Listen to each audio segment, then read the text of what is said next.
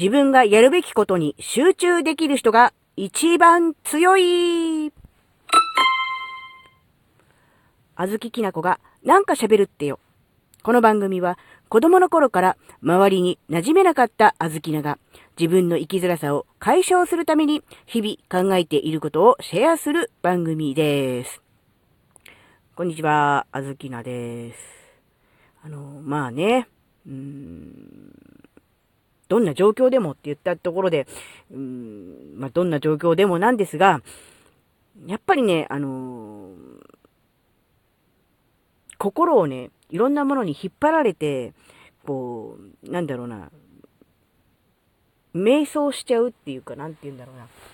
心ここにあらずみたいなことが、ちょっと立て続きに新年早々、多いじゃないですか。で、頭切り替えて自分のやるべきことをやろうと思うんだけど、なんかそわそわして落ち着かなくて、集中できないっていうのがね、ちょっと小豆なもん、あの、あったんですけど、やっぱりね、あの、そういう時でも、やるべきことに集中できるっていう人が一番強いなって思ったんですよ。やっぱりこう、メンタルの強さっていろいろ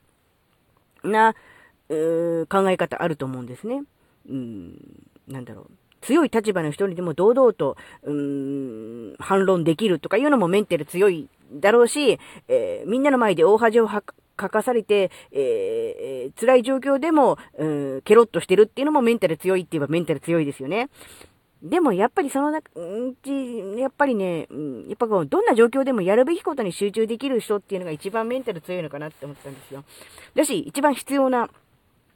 うーん、ことかなっ、うん、あの、やるべきことっていうのは、実はそんなに多くなくて、で、状況がどんな状況であったとしても、そんなに変わらないと思うんですよ。にもかかわらず、環境や状況や置かれてる立場が変わっただけで、なんかこ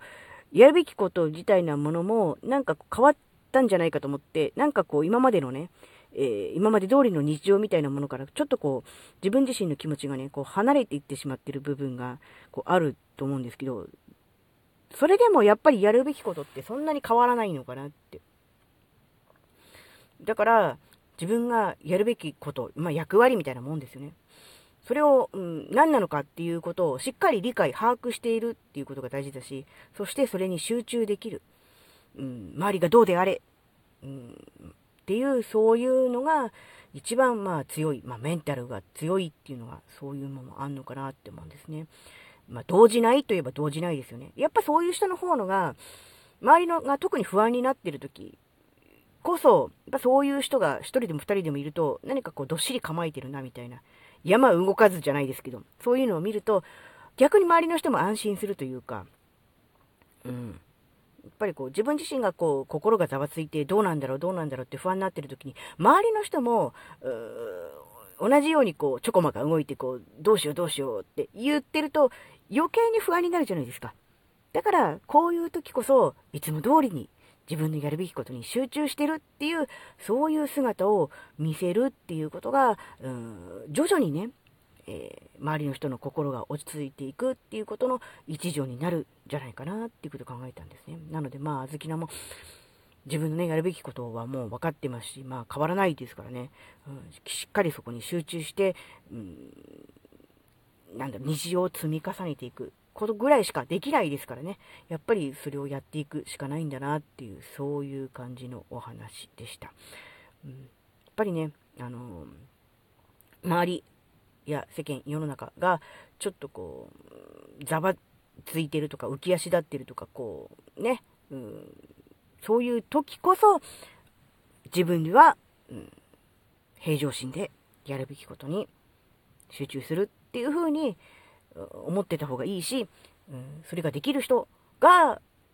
ある意味、なんだろう、求められている。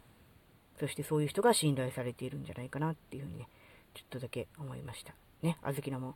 うん、右往左往してないで、えー、早くゴールを落ち着けて、えー、やるべきことに集中したいと思っております。